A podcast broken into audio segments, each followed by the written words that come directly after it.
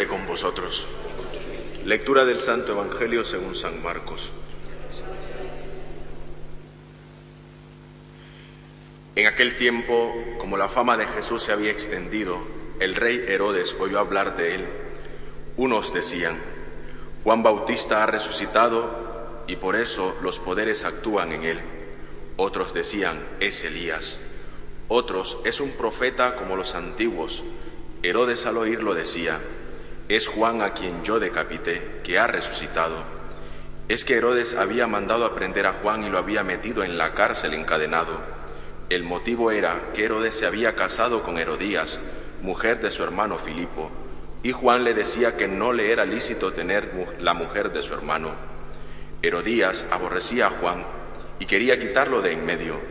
No acababa de conseguirlo porque Herodes respetaba a Juan, sabiendo que era hombre honrado y santo, y lo defendía. Cuando lo escuchaba quedaba desconcertado y lo escuchaba con gusto. La ocasión llegó cuando Herodes, por su cumpleaños, dio un banquete a sus magnates, a sus oficiales y a la gente principal de Galilea. La hija de Herodías entró y danzó. Gustó mucho a Herodes y a los convidados, y el rey le dijo a la joven: pídeme lo que quiera, que te lo doy. Y le juró: te haré lo que me pidas, aunque sea la mitad de mi reino. Ella salió a preguntarle a su madre: ¿qué le pido? La madre le contestó: la cabeza de Juan el Bautista. Ella entró enseguida a toda prisa, se acercó al rey y le pidió: quiero que ahora mismo me des en una bandeja la cabeza de Juan el Bautista. El rey se puso triste, pero por el juramento y los convidados no quiso desairarla.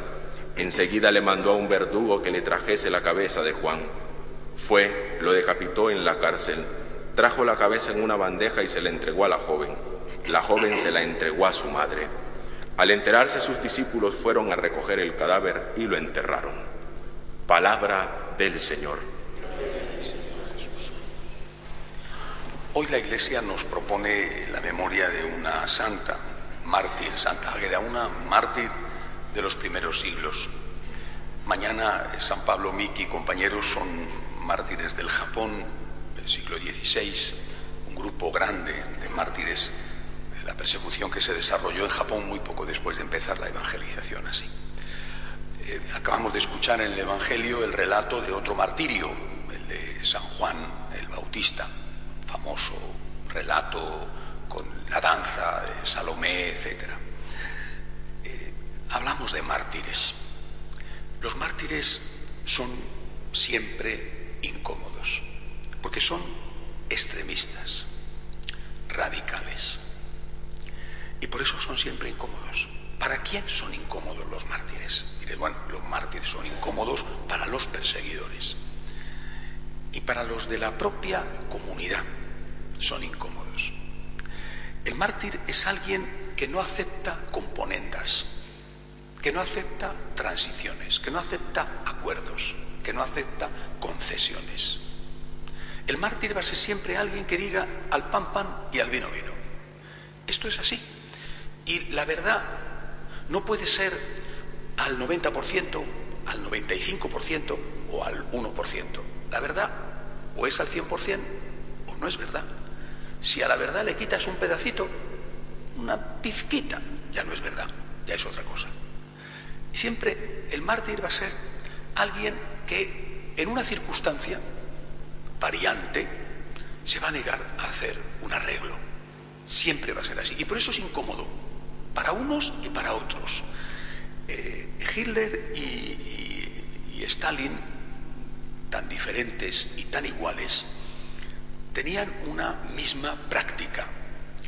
Ellos, sobre todo con, con la Iglesia Católica, no solo, pero especialmente con la Iglesia Católica, practicaban una metodología. Decían: primero, cuando te encuentres con alguien que te molesta, cura, un obispo, cualquiera, lo primero que tienes que hacer es intentar comprarle dinero, favores. Bueno, investiga su vida, intenta comprarle. Si no cede a esto, viene el chantaje. Has descubierto algo de él que no es bueno, has descubierto algo que... el chantaje, amenázale: o esto, o cedes, o denuncio, lo que tú eres, este pecado que tienes, esta historia tuya, quizá pasada, ¿no? Si no cede, ¿eh?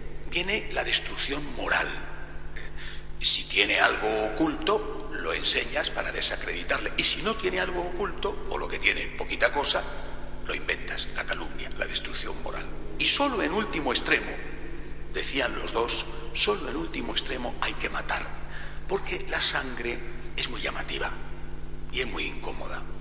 La sangre es incómoda para el que mata, ensuciarte las manos es incómodo. Mejor comprarle, mejor anularle en vida, convertirle en un zombie, un muerto viviente, que ya no tenga influencia, que ya no importe porque está desacreditado.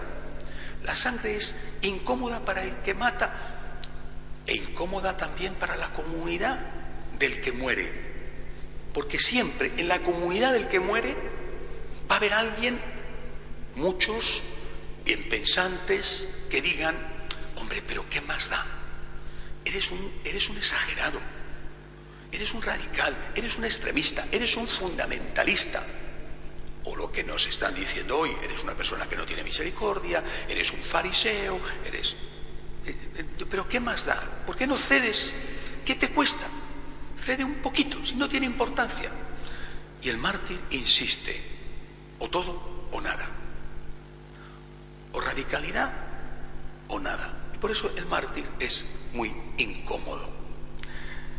Pero da la casualidad de que nosotros somos cristianos.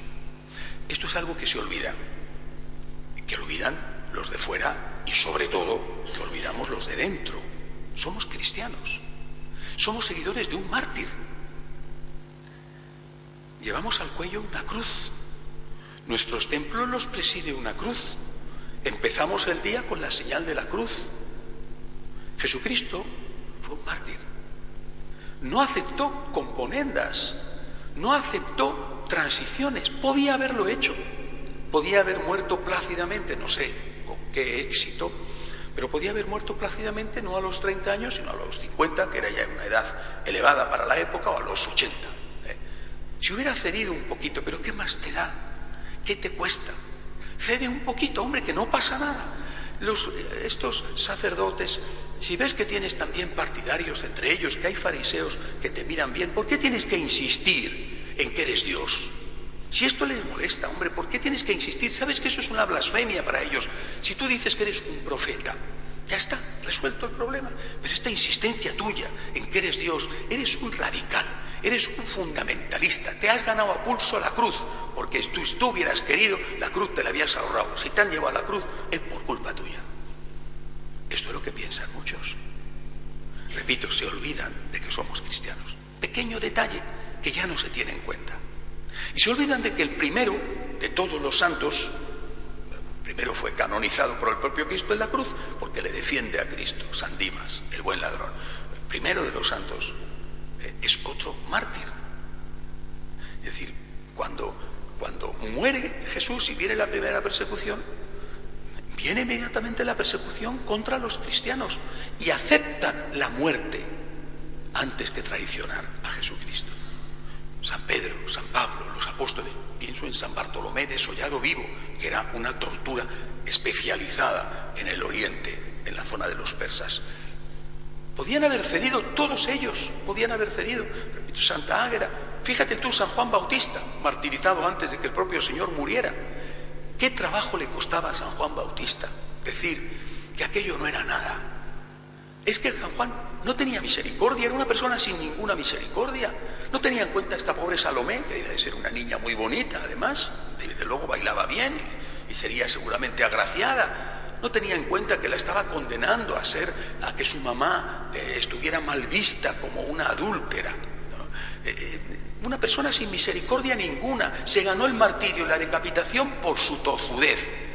Si hubiera tenido más misericordia, San Juan Bautista podía haber muerto plácidamente rodeado de honores, pero esa, esa manía suya de estar diciendo a, a, a Herodes lo que estaba obrando mal, a Herodías, así son las cosas. Repito, y así todos. Así todos. Y, y los mártires españoles del treinta y seis, cuando llegaban eh, los, los comunistas y los anarquistas, cuyos sucesores vemos que están de nuevo con ganas, eh, cuando llegaban a las casas, porque muchos laicos fueron asesinados, martirizados solo por ser de acción católica. Cuando llegaban a las parroquias a buscar a los curas, cuando ellos decían, viva Cristo Rey, aunque me vayan a matar, viva Cristo Rey, reniega, no, viva Cristo Rey. Esos eran intransigentes, fundamentalistas, se ganaron a pulso el martirio. ¿Qué trabajo les hubiera costado haber cogido un martillo y haber destrozado la imagen de la Santísima Virgen, si al fin era escayola? ¿Qué trabajo les hubiera costado echar por tierra el sagrario, si hoy en día ya muchos no creen que haya una presencia real de Cristo allí? Intransigentes, fundamentalistas, se han ganado el martirio. Se lo merecían por ser unos radicales. No tienen misericordia ninguna. San Juan Bautista no tenía ninguna misericordia. Pero repito, hay un pequeño detalle. Jesucristo dio la vida antes que ceder en la predicación de la verdad. Que Jesucristo no tenía misericordia, yo estoy con Jesucristo. Que Jesucristo fue un radical, yo estoy con Jesucristo. Que se mereció el martirio, yo quiero estar con Jesucristo, y que me Dios la gracia si algún día tengo que sufrir esa cruz. Somos cristianos, yo soy cristiano. Los demás, pues no lo sé, cada uno tendrá que dar cuenta a Dios de su conciencia, si es que tiene conciencia, cosa que yo ya muchas veces dudo, si es que tiene fe, cosa que muchísimas veces dudo. Serán mejores que yo, pero en cuestión de fe, muchas veces por lo menos dudo. Somos seguidores de Jesucristo, y el que no sea seguidor de Jesucristo, pues tiene todo el derecho del mundo a seguir a quien quiera, a lo que quiera, que hagan su iglesia, la iglesia de los pactos, de las componendas, de estas cosas estúpidas que hoy se llaman de otra manera. Somos seguidores de Jesucristo, que derramó su sangre por amor al mundo y por decir la verdad. Y somos herederos de los mártires de los primeros siglos, Santa Agueda, el siglo dieciséis, San Pablo Miki. Tenemos la sangre de los mártires en nuestras venas, los miles de españoles martirizados en la Guerra Civil. Somos seguidores de los mártires, pidámosle a Dios que no nos permita caer en la trampa de ceder en las cosas que son esenciales.